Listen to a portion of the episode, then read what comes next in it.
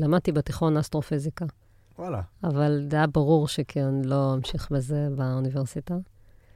אה, וגלי צה"ל הכניס לי, אתה יודע, פשן לדברים אחרים, ובכלל, בתיכון גם אהבתי היסטוריה והיסטוריה צבאית, וזה...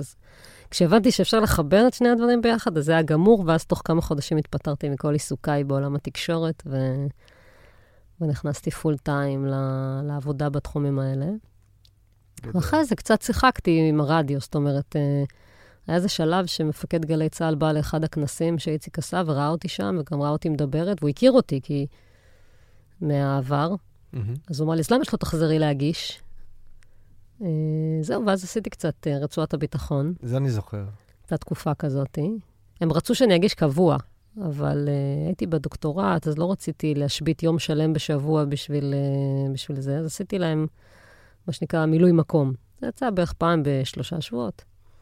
זהו, אז עכשיו, uh, והאמת היא שבחודש הבא אני עושה להם תוכנית, הם ביקשו. אה, ליום נושא? האישה. זה חשוב. על נשים וביטחון. על זה אנחנו נעשה פרק שלם uh, בהמשך, על נשים בחלל. סבבה.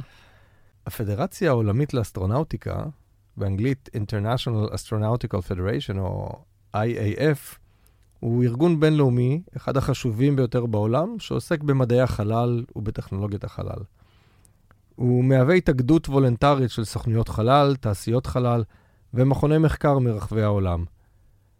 לפני מספר חודשים, אה, אם נדייק ב-25 לאוקטובר 2019, נבחרת לסגנית נשיא ה-IAF. זו הפעם הראשונה בהיסטוריה, אני חושב, שבה נבחר מישהו מישראל אה, לקיים כ...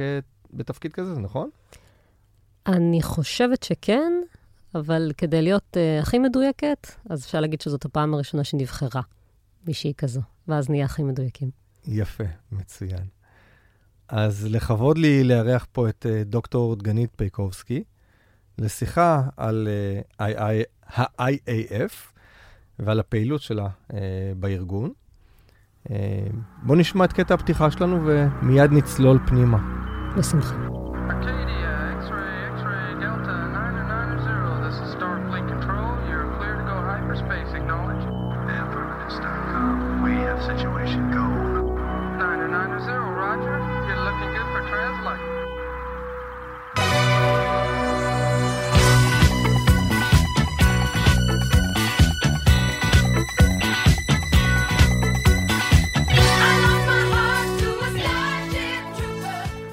טוב, אז היי דגנית, מה העניינים? מצוין. תמיד כיף לדבר על חלל ולדבר על חלל איתך, כי עשינו את הצעדים הראשונים שלנו בתחום הזה, לדעתי, ביחד. נכון. אי שם לפני הרבה שנים שלא ננקוב בהן. אה, נכון. במספרן המדויק. עמדתי לנקוב, אבל אני לא אנקוב. לא, תנקוב, תנקוב אם אתה רוצה. אז לפני 15 שנה בערך דגנית ואני הכרנו. אה, אני אז התחלתי דרכי בתעשייה האווירית, ואת היית, אה, אם אני זוכר נכון, סטודנטית לתואר שני אצל איציק. אצל נכון, איציק בן ישראל. פרופסור איציק בן ישראל, נכון. נכון. פרופסור, חבר כנסת לשעבר, אלוף במילואים, איציק בן ישראל. רב תארים. רב תארים, איש מרשים מאוד. Uh, מאז הספקת כבר לסיים את הדוקטורט, uh, להתמחות באסטרטגיה, יחסים בינלאומיים ומדיניות בתחומי המדע והטכנולוגיה, ובמיוחד בפוקוס על נושא החלל, שהוא קרוב לליבנו, של שנינו. נכון. אה, שימשת כמרכזת של מספר ועדות אה, לאומיות לגיבוש מדיניות חלל בישראל, וביניהן צוות הנשיא לגיבוש מדיניות חלל לאומית לישראל, הוועדה לחלל במועצה הלאומית למחקר ופיתוח במשרד המדע והטכנולוגיה, וגם הוועדה שהוקמה לבחינת תוכנית החלל לאחר האובדן של הלוויין עמוס 6. אמת, נכון. והיום את חוקרת אורחת במכון למדיניות חלל באוניברסיטת ג'ורג' וושינגטון בארצות הברית.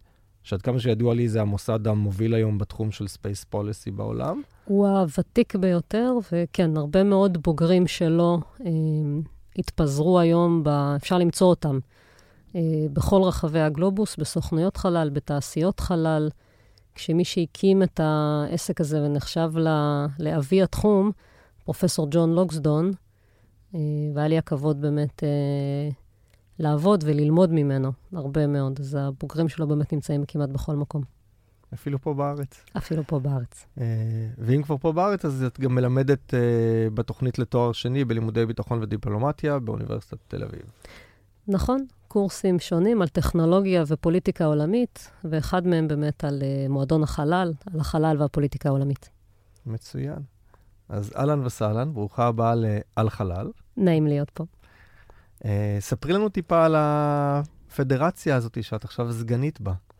אז הפדרציה, כמו שהיטבת לספר, אה, היא גוף וולונטרי, גוף שהוקם אה, בתחילת המלחמה הקרה, בשנות ה-50. למעשה, לפני מה שאנחנו מכנים נקודת ההתחלה של עידן החלל, הוקם ב-1951, שזה די מוקדם, יש להקים ארגון בינלאומי מדעי, מדעי וטכנולוגי. והמטרה שלשמה הוקם אה, לקדם ולקיים ולממש דיאלוג בין כל העוסקים בתחום החלל, למרות התנאים הבינלאומיים המורכבים שהיו בשלב הזה. ולמעשה, עד היום הוא משמש כארגון שמבחינה בינלאומית אנחנו מכנים אותו מולטי סטייק הולדר, זאת אומרת, הוא לא ארגון ממשלתי, אלא ארגון שכל מי שחלק מהמערך הזה, מהסביבה הזאת שנקראת uh, הפעילות הגלובלית בתחום החלל, יכול להצטרף אליה, והוא בעל קול שווה. זאת אומרת שיש לנו סוכנויות חלל, תעשיות חלל גדולות וקטנות, אוניברסיטאות, מכוני מחקר ואפילו אגודות ומוזיאונים, והם uh, שעוסקים בחלל. כולם יכולים להיות חברים בארגון הזה, ולמעשה להשפיע ולעצב את השיח על, ה, על הנושאים הכי רלוונטיים והכי משמעותיים, ובשנים האחרונות, ככל שהפעילות בחלל הופכת להיות הרבה יותר מורכבת, מגוונת אה, וגדולה, אז גם הארגון הזה, האתגר שלו היום זה להשתנות יחד איתה ולשקף את הגיוון הזה. ובתפקיד שלי כסגנית נשיא, או סגנית נשיאה, אפשר לומר, זו פעם ראשונה שלארגון יש... אה, עומדת בראשו נשיאה. וגם אופ... הרבה סגניות, לפי מה שראיתי. נכון, אז אני אגיד על זה רגע איזה מילה. אז uh, הנשיאה כ... כעת היא פרופסור uh, פסקל ארנפרוינד, שהיא גם uh, יושבת ראש uh, עם סוכנות החלל של גרמניה, ה-DLR, וישנם uh, לצידה 12 סגני נשיא וסגנות, או סגניות. נשיא, וכרגע מבין ה-12 אנחנו חמש נשים. זאת אומרת, זו פעם ראשונה שהארגון באמת משקף סוג של, אה, אפשר לומר, שוויון אה, מגדרי מהבחינה הזו, והוא שם את זה באמת למטרה לפני מספר שנים, אה, להוות מהבחינה הזו דוגמה ומודל לאיך הוא חושב שנכון שקהילת החלל תתעצב ותלך לשם. והתחום שעליו אני אחראית כרגע, לפחות לשלוש השנים הקרובות, זה באמת קידום הנושא של מה שנקרא diversity initiatives, שתכף אני אסביר למה הכוונה, ו-new space economy. כי התפיסה שאנחנו מנסים לקדם כרגע זה שהדברים הולכים ביחד, שכלכלת העולם החדש, ה-New Space Economy, לא תוכל, או בעצם מתקיימת בזכות הגיוון הרב שבא עלינו לטובה בשוק החלל, וגיוון, דייברסיטי, באופן טבעי אנחנו יכולים לחשוב על שלושה אה, רבדים, על ג'נדר, אה, שזה הנושא המגדרי, נשים, גברים, ג'נריישן, שזה הצערה של התחום ולהכניס הרבה יותר אה, אנשים צעירים. אני רק אומר, אתן נתון אחד קטן. צעירים כמונו, כן? זה אפילו, אנחנו כבר, אה, אני חושבת שאנחנו כבר, כבר הדינוזאורים. מה? הקטנים, אבל צריך להצעיר עוד יותר את התחום. ההגדרה של יאנג פרופשיונל של ה-IAF זה עד גיל 35. Mm, כן, זה כבר לא אנחנו. זה כבר לא אנחנו. אבל לאט-לאט. אז הממוצע גיל תעסוקה אה, באירופה של העוסקים בתחום החלל הוא 49. Hmm. זאת אומרת, יש, יש הרבה מה לעשות בעניין הזה של להביא עוד צעירים אה, פנימה. והנושא השלישי והאחרון זה גיאוגרפי, זאת אומרת, הגיאוגרפיה והרעיון של בעצם אה, להביא את החלל לעוד מקומות בעולם, ולהביא את הנציגים של המדינות האלה מכל אותם סוגי אה, ארגונים שציינתי לתוך הארגון עצמו. ואנחנו גם באמת רואים את זה בא לידי ביטוי בתוך ה-New Space Economy, שאנחנו רואים הרבה יותר סטארט-אפים עם חבר'ה צעירים שעובדים בתחום, הרבה יותר מדינות שהן מעורבות ורוצות להשפיע, או קהלים שמגיעים מהרבה יותר uh, uh, מדינות, וגם תחומי עניין שקודם לא כללנו אותם בתוך uh, כלכלת החלל או פעילות החלל. והיום תופסים נתח משמעותי. אז השילוב זה גם חלק ממה שנקרא הגיוון או הדייברסיטי של תחום החלל, ואת זה אנחנו ננסה לקדם בשלוש השנים הקרובות. מצוין. אז uh, נתת איזושהי סקירה uh, בהיי לבל. את יכולה להתמקד טיפה יותר על מה הארגון הזה עושה ואיך ישראל מעורבת בתוך הארגון? אז הארגון מהווה זירה, למעשה, לקידום שיח ומפגשים בנושאי uh, חלל. המטה שלו נמצא uh, בצרפת, בפריז, והוא מקיים מספר uh, אירועים לאורך השנה על פני הגלובוס, שמהווים, כמו שאמרתי, גם זירה לשיח וגם uh, ניסיון לשים איזושהי אג'נדה מתוך, ה, מתוך הארגון עצמו. האירוע המוכר ביותר uh, של הארגון הוא כנס החלל העולמי הגלובלי השנתי, ה-IAC, שמתקיים כל שנה בערך בסתיו, ספטמבר, אוקטובר, באיזושהי נקודה על פני הגלובוס, והוא צריך לזוז יבשת כל שנה. היה אצלנו לפני שלוש שנים, ארבע שנים. היה ב-2015 בירושלים, 15, 2015 בירושלים, 20 שנה לפני כן, ב-1994, גם כן היה בירושלים, ואנחנו באמת מקווים שהוא גם יחזור בחזרה. השנה הוא היה ב, כמובן בוושינגטון, וזה כנס שמתפרס על, כבר על פני למעלה משבוע. הוא התחיל בתור חמישה ימים, התפרס כבר על פני למעלה משבוע. מאוד מגוון, המון הרצאות, אלפי משתתפים, ובאמת מקצה לקצה של תחום החלל, כל אחד בוחר ללכת לדברים שבהם הוא מתמחה, או להיחשף לנושאים אחרים. החל מנושאים טכניים לחלוטין, או טכנולוגיים, אפשר לומר, ועד משפט וחלל, ומדיניות וחלל, ואפילו אומנות והיסטוריה. המון המון תחומים, והוא משתנה. הוא גם כולל בתוכו סטודנטים וגם תערוכה מאוד uh, גדולה. זה אחד, זה אחד הכנסים. הם עושים עוד כנסים ואירועים כאלה. הם uh, מחזיקים מאגר אדיר של כל המאמרים, כל העבודות שהוצגו uh, לאורך השנים בכנסים האלה, והם למעשה העבודות האלה, המאגר הזה זמין לחברי, לחברי הארגון או לארגונים ש, שחברים בארגון הזה, ואז מתוקף זה לכל העובדים שלהם, וזה מהווה קרקע מאוד אה, משמעותית של, אה, של ידע. והוא גם תומך בסטודנטים, אה, ב-young professionals, באנשים שנכנסים בעצם, עושים את צעדיהם הראשונים בתחום הזה, מספק להם סיוע בהכשרה, ועובד עם הרבה מאוד גורמים נוספים בעולם, חובר אליהם כדי לקדם את, את תחום החלל. הפדרציה בעצם יש לה גוף שנקרא אקדמיה, נכון? תחתיה, שהיא זאת שמרכזת את כל נושא המחקר האלה שדיברת עליהם. היא לא מייצרת את המחקר, אלא היא מהווה לו בית ואכסניה. היא למעשה אה, מפעילה ועדות, committees, אמ-המ. בתחומים השונים.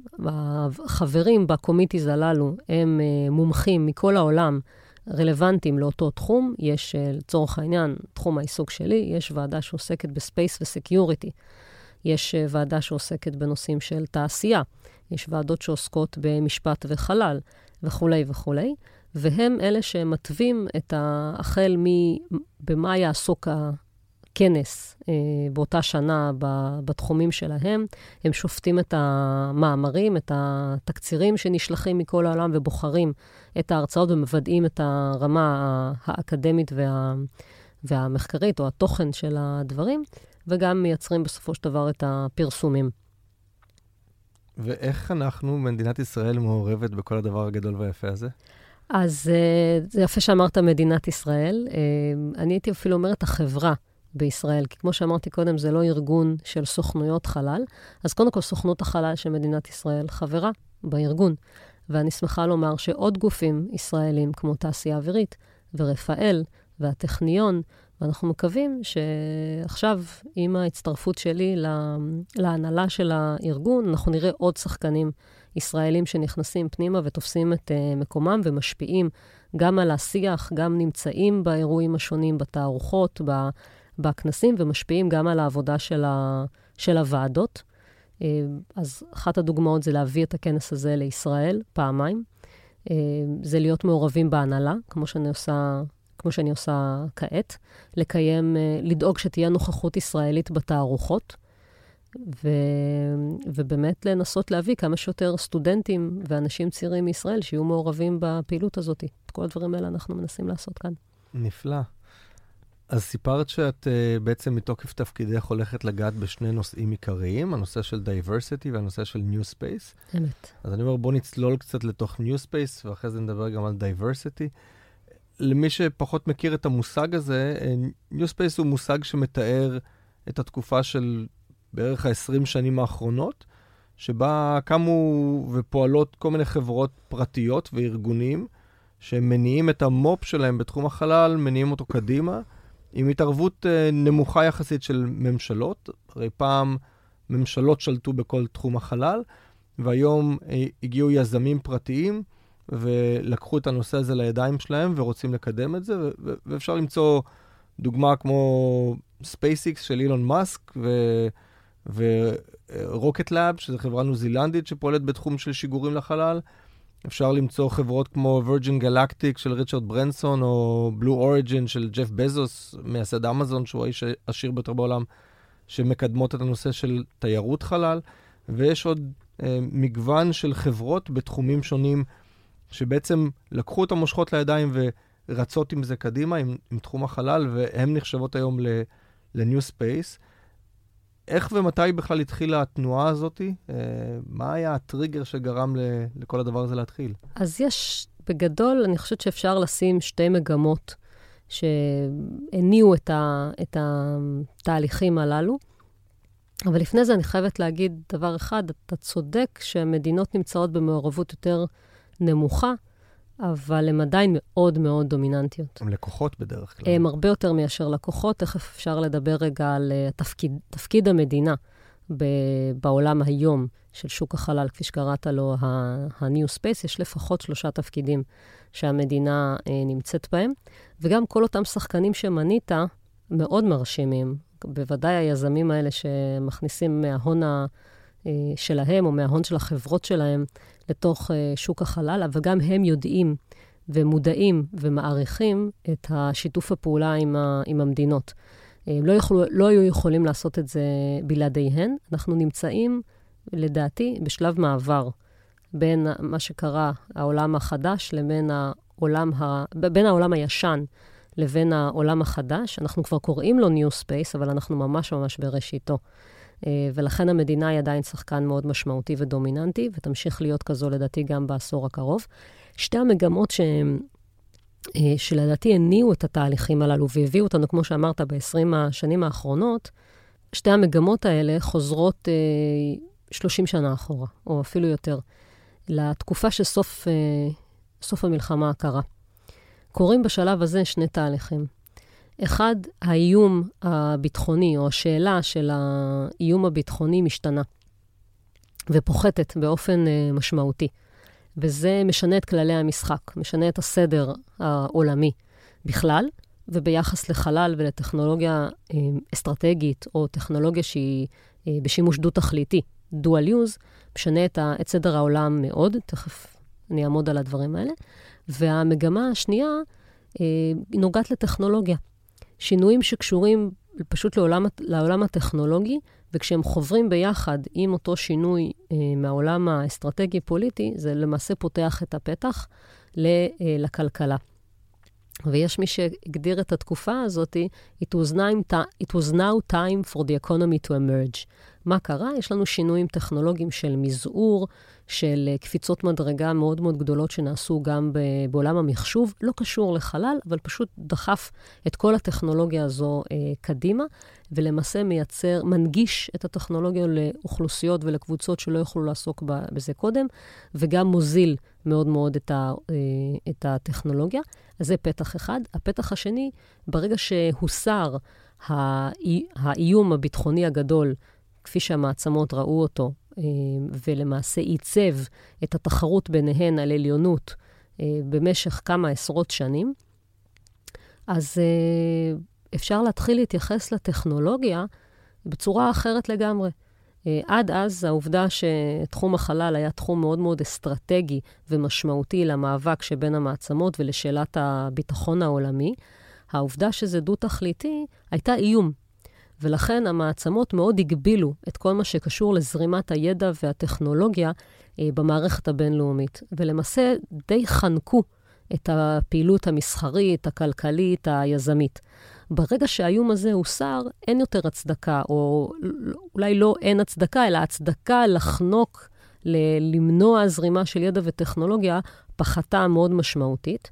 אה, דבר נוסף, התקציבים הממשלתיים שהופנו לפיתוח בתחום החלל, גם בצד האזרחי, גם בצד הצבאי, פחתו מאוד, שוב, בגלל שהתמריץ הפוליטי האסטרטגי ירד, זאת אומרת, הצורך לראות בחלל עיסוק פוליטי ירד משמעותית, ואז גם נעשה, גם אה, גופי הביטחון בארצות הברית, גם במדינות אחרות, בצרפת, בכלל ב, בסוכנות החלל האירופאית באופן כללי, ברוסיה בוודאי, שנמצאת תחת אה, אה, משבר כלכלי, יש שאלה גדולה, יש אה, מה עושים עכשיו? איך מתקדמים הלאה כשאנחנו רוצים להמשיך את הפעילות בתחום החלל, והשילוב הזה עם הטכנולוגיה שפתאום משתנה, שהופכת להיות הרבה יותר נגישה, הרבה יותר זולה, הופך את הרעיון של הדו-תכליתיות מחיסרון של אתגר דווקא להזדמנות. כי פתאום אומרים הגופים הממשלתיים, אולי אפשר לעבוד עם השוק הפרטי, אולי אפשר לעשות דברים ביחד, ובצורה הזו להתייעל, אה, לחסוך במשאבים, אה, ובאמת לנתב חלק מהעיסוק ליצירה של אה, כלכלת חלל, וגם זה יהיה חלק מהעניין של לייצב את המערכת הבינלאומית, ואלה בעצם השורשים של מה שאנחנו נראה עשור לאחר מכן, כתחילתו של עידן ה-New Space. מרתק. ומה שאני זוכר שקרה עשור לאחר מכן, אני חושב שאחד האירועים המרכזיים זה יזם סדרתי מדהים בשם פיטר דיאמנטס, שהיה באותה תקופה עוד uh, בחור צעיר בן 30 ומשהו בארצות הברית, והגיע להבנה שכדי לקדם את נושא החלל צריך uh, להציע פרסים. והוא האמין שלהציע פרס על uh, תחרות בנושא החלל יגרום להרבה מאוד צוותים לנסות אה, להשקיע הרבה יותר כסף מ- אפילו מהפרס עצמו, הפרס אה, שהוצע באותה תקופה היה עשרה מיליון דולר, אה, יגרום להרבה צוותים לעמול על להצליח לנצח בתחרות הזאת, ופיטר הקים אה, יחד עם עוד אנשים ארגון שנקרא X Prize. התחרות הראשונה ב X Prize הייתה מי יצליח לבנות חללית שתשוגר ל, אה, אל מחוץ לאטמוספירה, אל החלל, אה, תחזור לכדור הארץ ואחרי שבועיים תעשה זאת שוב. אה, מה שמדהים זה שהוא הצליח לגייס את יושב ראש סוכנות החלל, את נאסא, של נאסא, את, את ראש ה-FAA, ארגון התעופה האמריקאי, ו-20 אסטרונאוטים, ביניהם גם את באז אולדרין, לעמוד על במה יחד איתו כשהוא מכריז על התחרות הזאת, כשעוד לא היה לו אפילו את הפרס ביד לתת. עוד לא, הוא עוד לא הצליח אפילו לגייס זה עשרה מיליון דולר, אבל בעיניי זה אחד הדברים העיקריים שפתח את עידן ה-New Space כמו שאנחנו מכירים אותו היום. דרך אגב, למי שמוכר השם הזה X אז אנחנו מכירים את ה Google Lunar X שזה בעצם עוד תחרות שה X Prize אה, עשו של נחיתה על הירח, במקרה הזה גוגל שמו את הפרס, ולכן זה נקרא Google Lunar X Prize, וסיפור בראשית כולנו מכירים, ו- ונשמע על זה בטח באחד מהפרקים גם כן. זה בעיניי אחד מהפרקים הראשונים של עידן ה-New Space. איך אני? אני בכיוון? בהחלט. מצוין. אה, החברה הראשונה שאני זוכר שהייתה אז, ואולי היו עוד, אז שיסלחו לי, הייתה חברה שקמה ב-2001, נקראת Sea-Launch.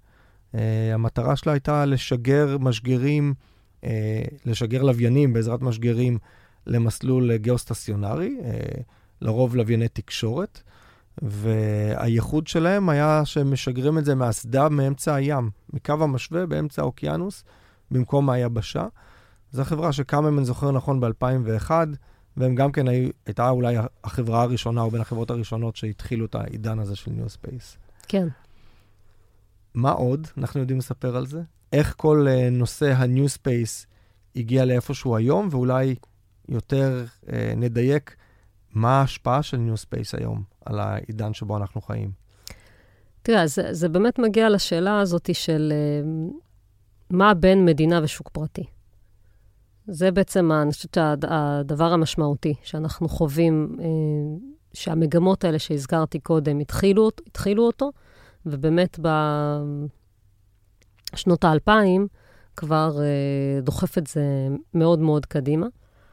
כשלמעשה מה שאנחנו רואים שהמדינה זזה ומפנה מקום באמת ליוזמות כאלה פרטיות, ולא סתם נאס"א מצטרפת ליוזמה כזאת כמו X Prize, אלא באמת מחפשים את הדבר הבא, את החדשנות, שתגיע ממקומות אחרים. כי אחד הדברים המשמעותיים של ה-New Space, שמאפיין בכלל את הסדר, אני חושבת, אה, העולמי החדש בתחום של טכנולוגיה.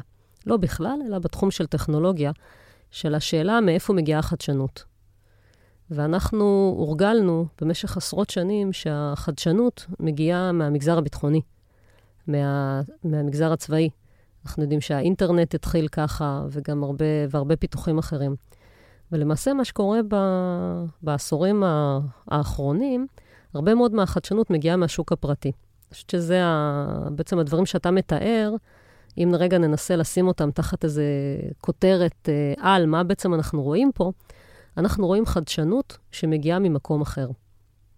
אה, והשחקן הממשלתי, או הסוכנויות הממשלתיות, לא חשוב, ביטחוניות, אזרחיות, מזהות את התהליך הזה באיזשהו שלב, אה, ומנסות לחבור אליו בהצלחה גדולה יותר או גדולה פחות. אה, זה קשה להן גם כן, כן? לעצב DNA קצת אחר. הן רגילות שאם זה, החדשנות מגיעה מהצד שלהן, אז הן מכתיבות את הכללים. איך ומה יהיה, ובמה יושקע, ומה יהיה הכיוון וכולי, ופה הדברים קצת אה, צריכים להשתנות. אז זה באמת חלק מה, מהמגמה הזאת. אה, ואנחנו, ואנחנו רואים בעצם את העולם הולך למקומות האלה. ואלה החברות האלה ש, שקמות ומכתיבות uh, סדר יום uh, חדש של פיתוח טכנולוגי, במה משקיעים, איך עובדים, אה, רעיון כזה כמו של אה, אילון מאסק, אה, של השימוש החוזר, ושל אחרים גם כן בהקשרים האלה, התקבל בהתחלה בצורה מאוד לא אוהדת. ובהחלט השחקנים הוותיקים יותר, הדומיננטיים, כמו שחקנים מדינתיים, חששו מלשתף פעולה עם היוזמות האלה. ומה שאמרתי קודם, היזמים אבל מבינים שהם צריכים את השחקן המדינתי לצידם, ולכן יוצאים גם לסוג של אה, מאבק. אילון מאסק לקח אה, את חיל האוויר האמריקאי למשפט, המשפט, כן. כדי שיאפשר לו להתחרות על, אה, על מכרזים. זכה. עכשיו, אגב, מתנהל משפט נוסף. עוד פעם. על מה הפעם? אותו דבר. אוקיי. אותו, אותו רעיון בגדול. וזאת למה? כי באמת יש חשיבות אה, לאותו שיתוף פעולה כדי לקבל את ההכרה. את הוודאות, את ההוזלה של המערכות, ובעיקר ניהול הסיכונים לאותם יזמים פרטיים. ברגע שהממשלה שותפה, גם המשקיעים מקבלים אה, תחושה או איזשהו סימן או איזושהי ודאות שהפרויקט הזה כדאי להצטרף אליו. זה מאפשר לנהל את הסיכונים. אז אם דיברנו קודם מה המדינה זזה הצידה ומה תפקידה החדש של המדינה, אז הייתי אומרת שלושה דברים. בגדול. אנחנו רואים את הסוכנויות צריכות לשים אה, את הדגש על התשתיות. בכלל, תפקידה של המדינה לתת תשתיות ולאפשר לשוק הפרטי לפרוח. זה, אני חושבת, המוטו המרכזי של הכלכלה, לפחות בעולם ה- הליברלי, הקפיטליסטי, הדמוקרטי. אז השאלה באמת איזה תשתיות. תכף אפשר, אם תרצה, אפשר להרחיב רגע מה בעצם נדרש כדי להמשיך את התנועה הזאת של ה-New Space מבחינת התשתיות. הדבר השני זה כל נושא הרגולציה וההסדרה, שפה אני יודעת שלרוב, רוב האנשים, בטח מהשוק הפרטי, ששומעים את המילה רגולציה, העיניים שלהם, האוזניים שלהם מזדקרות, ומה פתאום, וזה הגבלות וכולי, אבל לא, לפעמים זה פשוט כללי משחק שנדרשים כדי שאנחנו נדע מה מרחב התמרון שלנו, מה אפשרי ומה לא אפשרי. אף אחד מאיתנו לא רוצה לעלות על כביש שלא ברור מי נוסע לאן, איך, למה וכמה, אה, ובטח לא לתת לילדים שלנו את המפתחות לאוטו ב, במצב כזה, צריך לחשוב על זה בדיוק באותה צורה. זאת אומרת, מישהו של, שלפחות מסדיר ואומר איך נכון להתנהל. המבוגר, המבוגר האחראי. כן, אפשר, אפשר להגדיר את זה גם ככה. אה, והסדרה זה גם לתת תמריצים, זה גם להכווין את השוק למקומות אה, מסוימים שאתה רוצה ללכת אליהם.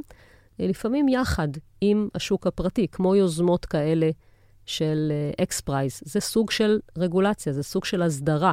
כי בעצם מי שעומד מאחורי היוזמה הזאת, ואתה היטבת לספר, שזה היה יזם פרטי, אבל את מי הוא לקח יחד איתו? את הממשל. את הממשל. זאת אומרת, זה, אנחנו צריכים לזכור את זה כשאנחנו מדברים על New Space. לפעמים אנחנו נשבים בתחושה הזאת שהמדינה כבר לא נמצאת שם, וזה עידן חדש. לא, אנחנו עדיין בשלב, אנחנו אולי נגיע לשם יום אחד, אבל כרגע ה-New Space בעיקר מתעצב בלשים סדר יום אחר דווקא לממשלות. איך לקחת ולהפיק תועלת רבה מה, מהשוק הפרטי ו, ולתת לו תפקידים, אבל המדינה לא נעלמת. אה, ואיך השוק הפרטי צריך להתנהל יחד עם השחקן המדינתי, ביחד להגיע, להגיע קדימה. אז זה דבר אחד. והדבר השלישי זה באמת אה, גם משהו שהזכרת קודם, אמרת המדינה כלקוח, אז הייתי אומרת המדינה כלקוח וכשותפה. פרטנר uh, וקסטומר, תחת uh, מושג שמוכר כ-PPP, Public Private Partnerships. Uh, והדפוס הזה של שיתוף פעולה, uh, אפשר למצוא לו כל מיני ביטויים. יש uh, מה שמאפיין יותר את השיטות האירופאיות ומה שמאפיין יותר את השיטות האמריקאיות. לא ניכנס כרגע לבידוק לזה, זה לא כל כך חשוב, אבל הרעיון שהמדינה ושחקן שחקן ממשלתי ושחקן פרטי הולכים ביחד. ואז המדינה או ממש שותפה לפיתוח, דרך מימון, דרך לשים את ה-vision ואת ה-direction, לאן, מה, מה רוצים ל- לעשות וזה, ודרך זה שהיא בעצם מורידה, בעצם זה שהיא שותפה, היא מורידה את הסיכון אה, שבפרויקט הזה, ועד שהמדינה היא פשוט לקוח, היא מתחייבת לקנות. וגם בהקשר הזה זה סוג של מימון, זה סוג של אה, הורדת אה, סיכון, מה שמאפשר לאותו שחקן פרטי להביא יותר משקיעים. אם נמשיל את זה שוב לעולם התחבורה, אה, אז המדינה אה, זזה מהכיסא של הנהג לאיזשהו כיסא באוטו, שזה יכול להיות או הכיסא שליד הנהג, שהרבה פעמים זה פשוט הנווט, או פשוט כנוסעת, כטרמפיסטית מאחורה, שאלה איפה, אבל היא כבר לא, היא נותנת את המפתחות, אבל היא עדיין שם. אה, ולפעמים השותפות הזאת מאפשרת לך לנסוע בנתיב המהיר, ש- שאחרת לא היית נוסע בו. אה, זהו, זה, זה אני חושבת הדרך להסתכל על הדברים.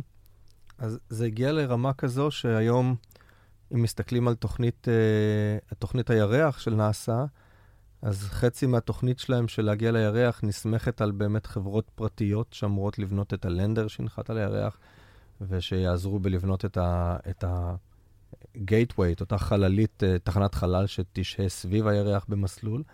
אפשר לראות אפילו השבוע מקרה מעניין שבו משרד הביטחון האמריקאי אה, שיגר לוויין צבאי אה, בעזרת, בעזרת אה, חברה ניו זילנדית קטנה שנקראת רוקט לאב, שמה שמדהים, שכשהייתה את התחרות של הגוגל לונר אקס פרייז, אחת מהקבוצות הודיעה, בערך באותו זמן שישראל הודיעה, שהספייס אייל הודיעה שהיא הולכת לשגר בעזרת ספייסיקס, הייתה אחת מהקבוצות שהודיעה שהיא הולכת לשגר בעזרת חברה ניו זילנדית, ואז אני לא הכרתי עוד את רוקט לאב, ואמרתי, אין כלום בניו זילנד, לא ברור לי מה הם מתכננים.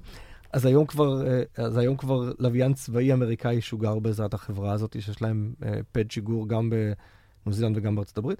Uh, ואם, ואם נעשה מעבר לוקאלי פה לישראל, אז יש לנו new space בישראל, יש לנו חברות פה, יש, אני מכיר כמה חברות שיצאו מתעשייה אווירית וממקומות אחרים שאנחנו מחשיבים אותם ל-new space פה בארץ. יש לנו new space בישראל, יכול להיות לנו הרבה יותר new space בישראל, אמ, ואני מקווה שבאמת אנחנו נתחיל לראות את זה בשנים הקרובות. אני חושבת שאנחנו התקדמנו מאוד ביחס למה שעומד לרשותנו כרגע אה, ולמשאבים שמושקעים. אני חושבת שהתקדמנו מאוד, לא מספיק, יש הרבה מאוד מה לעשות, אבל ישראל היא מקרה מאוד מעניין מהבחינה הזו. כי בגלל הקוטן שלה מצד אחד, בגלל המסורת, הלגאסי, אה, המאוד מוצלח אה, או מוצלחת שיש פה אה, בתחום החלל כבר כמה עשרות שנים, ובאמת מוחות מאוד טובים, וגם טכנולוגיה וידע בתחומים אחרים, שהיום יכולים לחבור לנושא של החלל, יש פה הרבה מאוד פוטנציאל. אני חושבת שמבחינה הזו ישראל יכולה להיות מעין מעבדה להרבה מאוד uh, תחומים ופעילויות בתחום החלל, שאפשר uh, למנף אותם uh, תחת הכותרת הזו של New Space, ובאמת בכובעים האלה שתיארתי קודם, אפשר לחשוב מה, מה צריך לעשות, באיזה תשתיות המדינה צריכה להשקיע היום כדי לפתח את ה-New Space, איפה היא יכולה להיות שותפה ואיפה היא יכולה להיות לקוח, איזה סוגים של רגולציה, גם של הסדרה של התחום, אבל גם של תמרוץ התחום, אה, היא יכולה לעשות כדי שבאמת יהיו פה הרבה הרבה יותר אה, סטארט-אפים ופעילויות. וגם לנו, לאנשים שהם לא המדינה, במרכאות, או שלא במרכאות, יש הרבה מאוד מה לעשות ולהבין שאפשר, שאפשר לעשות אה, יזמויות, שאפשר אה, גם לבוא למדינה ולהציע רעיונות, וגם אפשר לעשות המון המון דברים לבד. פרויקט בראשית שהזכרת קודם, הוא דוגמה ממש נהדרת אה, לפרויקט שהופך להיות פרויקט לאומי, לא פרויקט מדינתי, אה, ומצליח, אה, למרות הסוף שלו, שאני חושבת שצריך לראות את התהליך בכללותו, שהיה מוצלח מאוד מאוד, ובאמת לא סתם העולם מסתכל אה, על הפרויקט הזה ועקב אחריו, ואני באופן אישי יכולה להגיד, להעיד מחברים שלי, בכלל לא בתחום החלל, אגב. אה, זה עורר עניין בקהילות אה, שלגמרי מחוץ לתחום החלל. למה? כי החלל זה דבר שתמיד מצית את הדמיון. והפוטנציאל הזה, האדיר, שבכלל להריץ משהו שהוא לא מדינתי, שהוא לא בכסף uh, גדול, ול... אבל להגשים איזשהו חלום אנושי שהוא משותף להרבה מאוד אנשים, לצאת מחוץ לגבולות האטמוספירה, להרחיק למקומות uh, אחרים, לירח, זה משהו שהוא driver, הוא, הוא משהו שמניע. אה, תהליכים קדימה, וזה קרה פה בישראל באמת כמעט ללא מעורבות ממשלתית, והעולם מסתכל על זה, ולכן אנחנו יכולים ללמוד הרבה מאוד מהסיפור של בראשית, על איך ישראל יכולה, ישראל לא כמדינה, ישראל כחברה, יכולה אה, באמת להוביל בתהליכים אה, מהסוג הזה גם הלאה.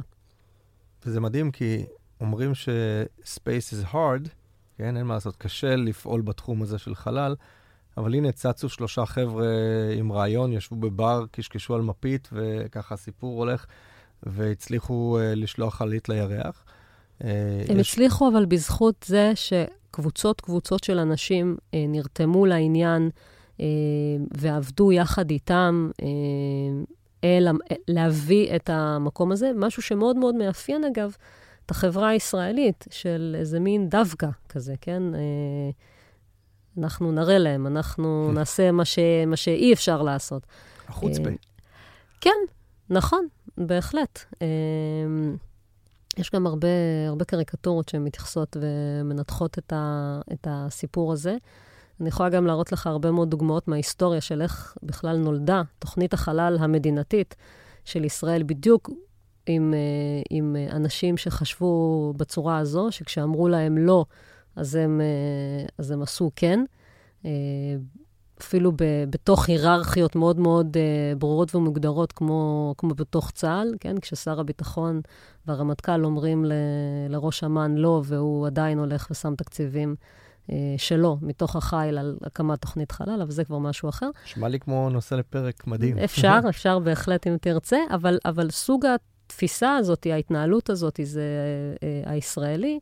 באמת מאפיין, אה, ולא סתם זה, מתאפשרים פרויקטים מהסוג הזה בישראל. אז, אז אותי מעניין באמת לראות איך uh, הנושא הזה התפתח פה בארץ. אני רואה מהצד איך סוכנות החלל ומשרד ומשרד המדע עוזרים באמת ל, לאותן חברות uh, uh, New Space ישראליות, uh, בדברים שונים, מעזרה תקציבית, דרך פתיחת דלתות, דרך אפילו הנושא של... לעשות סדנת יזמות שהייתה פה שבוע לפני שבוע החלל, אה, במטרה למשוך יזמים, להציע רעיונות אה, לתחום החלל, זה היה נפלא. כן, והיה לי הכבוד באמת גם כן אה, לבוא ולדבר בפניהם, לפחות על, ה, על הקונטקסט ה, של הסביבה העולמית, איך לראות את הפעילות שלהם בתוך ההקשר הרחב. זה היה באמת נפלא לפגוש אותם.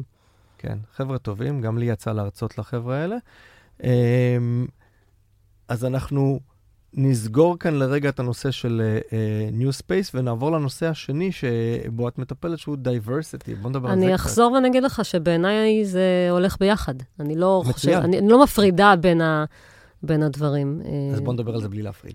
כי אני חושבת שכדי לדחוף קדימה את ה-new space, אנחנו זקוקים להרבה diversity, ואני חושבת שה-new space מביא יחד איתו את ה-diversity. זה שני דברים שהולכים uh, ביחד. אז איפה, איפה אנחנו עומדים היום מבחינת נושא הגיוון, זה המילה הנכונה על diversity? כן, אפשר okay. אוקיי. להגיד כן. הגיוון של הפעילות או המגוון של הפעילות בתחום החלל. Uh, בעולם אנחנו רואים באמת אה, פריסה הרבה יותר רחבה מבחינה גיאוגרפית. בתקופה, ה, נקרא לזה, המרכזית, או התקופה שבה נוצר או התחיל עידן החלל, לאורך המלחמה הקרה, אז באמת יכולנו לספור אולי על uh, שתי כפות, בהתחלה על כף יד אחת, אחר כך על שתי כפות ידיים, את מספר השחקנים המשמעותיים בתחום החלל. לי יש שלוש כפות ואני יכול לספור יותר עכשיו. אתה יכול לספור יותר, אז אתה אפילו תצטרך עוד כמה, צריך פה עוד כמה אנשים באולפן כדי שנספור ביחד. Uh, היום כבר לסדר גודל של מעל 80 מדינות, יש איזשהו נכס שהן יכולות להגיד שהם של, שהוא שלהן בחלל.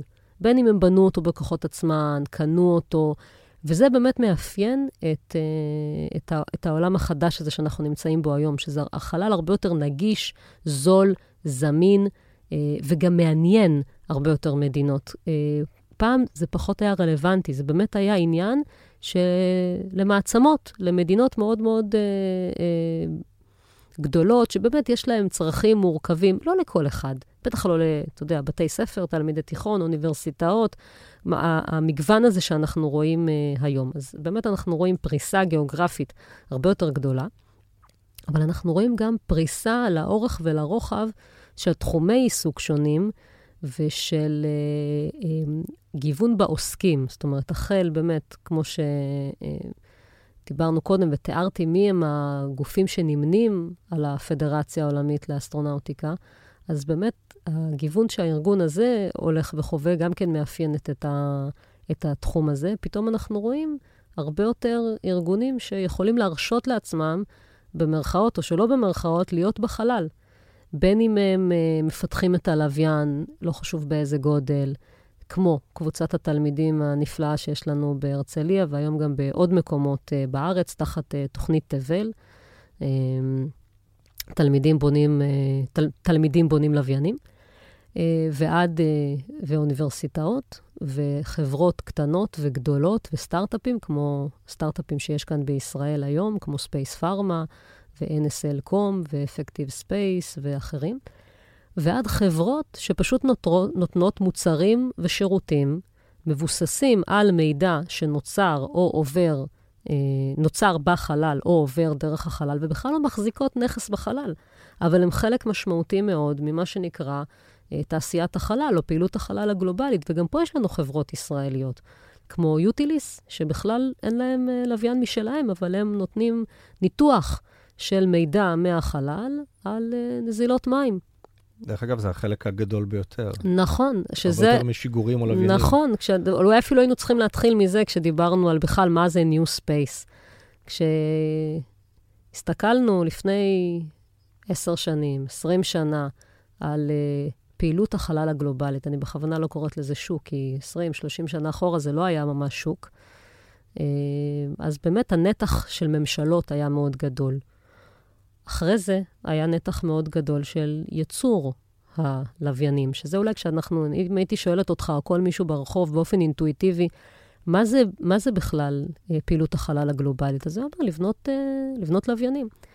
אה, אבל מי שמכיר את הנתונים מהעשר שנים האחרונות יודע שלפני עשר שנים כבר שליש מפעילות החלל הגלובלית לא היה בייצור לוויינים, אלא במוצרים. ובשירותים, והיום, מעל 50 אחוז. Mm-hmm. בעצם משוק החלל נמצא לא בייצור, אלא בשירותים, במוצרים. ולכן לי, ת, תחת החלל החדש, או הגיוון הזה, ה-diversity הזה, מה זה בעצם ה-diversity הזה? זה אומר שכל אחד יכול לגעת בחלל ולהיות חלק ממנו. וזה לא אומר, ולא צריך בשביל זה להיות אסטרונאוטים, ואפילו לא צריך להיות מהנדסי חלל. אה, פשוט בלעבוד עם מידע שמגיע מהחלל, לשפר אותו, לשפר את המערכות, לתת שירותים חדשים על הבסיס המידע הזה, זה אומר להיות היום בחלל. וזה הדייברסיטי החדש, לצד הגיוון של יותר נשים בתחום הזה, לצד השינוי בגיל, לצד הפריסה הגיאוגרפית. אז יש לנו כבר תוכניות לגיוון בישראל בתחום החלל? כן, קודם כל, אה, יש הרבה יותר פעילות אה, של צעירים בתחום הזה, ואני שמחה לומר שזה באמת דברים שבאים מלמטה. לא צריך הכוונה אה, בשביל זה. אנחנו רואים הרבה יותר, היום הקהילה, למשל, של בוגרי ובוגרות של אה, אוניברסיטת החלל הבינלאומית, אה, הקהילה הזה, בדיוק. הקהילה הזו הולכת וגדלה, והאנשים האלה באים עם המון אה, תשוקה ורצון לנושא הזה ועושים אה, דברים משלהם ומקדמים. אם זה היוזמה הנהדרת של דימארס, שמאגדת סביבה עוד ועוד אה, אנשים. אם זו פעילות מאוד ברוכה של סוכנות החלל בנושא של Outreach לקהילה, להגיע למחנכים, לבתי ספר, בכלל לציבור הרחב, זו הדרך. קהילת הורייזן. למשל, נכון, להגיע מלמטה לדור הבא ש... ולהצמיח אותו, אבל גם לתת לו, לדור הזה של הצעירים, זה, וזה התפקיד שלנו, כן? מה שאמרנו קודם, אנחנו כבר הדינוזאורים, אבל יש לנו תפקיד. מה התפקיד שלנו? לתת אה, מודל.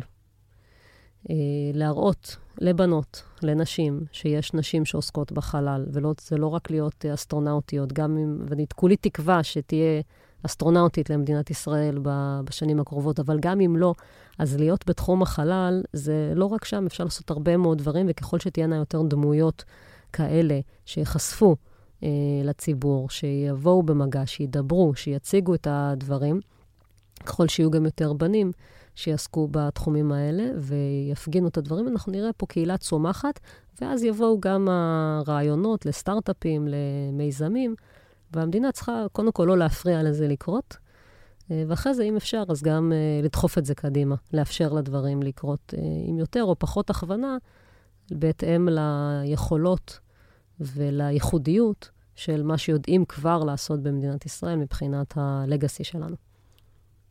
אז אני רוצה לאחל לנו הרבה בהצלחה, לנו לדינוזאורים, במיוחד לך, אבל אני יותר דינוזאור ממך אפילו, אה, בלאפשר באמת לחבר'ה הצעירים לעשות את זה, בלאפשר לנשים ולאפשר לאוכלוסיות שונות וכולי וכולי. אנחנו הגענו לסוף הפרק שלנו. כל כך מהר. כל כך מהר, וזה רק אומר שפשוט נצטרך לעשות עוד כמה פרקים ביחד. אין מה לעשות. אין מה לעשות. מלאה כרימון בנושא חלל, מה אני יכול לעשות? אין מה לעשות. אז אני רוצה להודות לך, דוקטור דגנית פייקובסקי, על שיחה נהדרת. למדנו קצת יותר על הארגון חלל שאליו את שייכת, למדנו על New Space, דיברנו על diversity, על אה, מגוון, גיוון, גם בעולם וגם פה בארץ. אמ, אני רוצה להודות לגוגל קמפוס פור סטארט-אפס על האולפן, נכון שהאולפן הזה מדהים? האולפן הזה מדהים. אני כל פעם נכנס מחדש ואומר, וואו. ותודה לך. בחינם. תודה לך, אייל בן זאב. תודה, רגע, תכף על... אני אודה גם לעצמי. טוב, הודית לי. אה, אבל יש לי עוד כמה אנשים שרוצה להודות להם. אני רוצה להודות לניצן מורן, אה, על היותו ניצן. אה, לאביעד מן הסופרמן על עריכת הסאונד המצוין והמוזיקה המשובחת שהוא מכניס לי בכל פרק פה. תודה לאיתי ליאון, דון קורליאון, מעצב הבית של חברות החלל, או לפחות של הפודקאסט חלל הזה ושל עוד כל מיני דברים בנושא חלל. תודה לבר חיון מסוכנות החלל הישראלית על התמיכה ועל פרסום הפרקים באתר האינטרנט של הסוכנות. כן, כן, הפודקאסט הזה הולך להיות מוצג באתר האינטרנט של סוכנות החלל הישראלית. אני הייתי אייל בן זאב, וזה היה על חלל. תודה רבה והאזנה נעימה. ביי ביי. הנוגה שלחה אל הצדק חיוך, יופיטר בו ונצח. בשביל לחלל כוס קפה הפוך, נראה מה שלום קסיופיה. לתפוס עגלה, קטנה או גדולה, הלילה הזה משגע. שצדק וונוס לבד יוצאים לבלות יד ביד, יד ביד, יד ביד בשמיים נקפוץ בשעה אל כוכב הצפון, עם רוח קלילה מנשבת.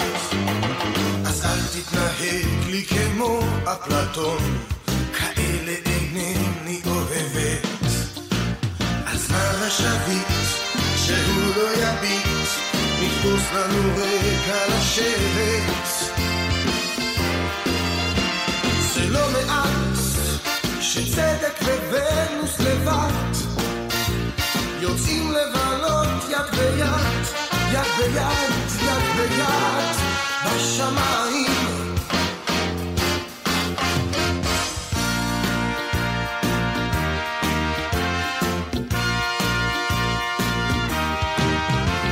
הצדק וונוס הרקיעו שחקים קרצו כוכבים בשמיים.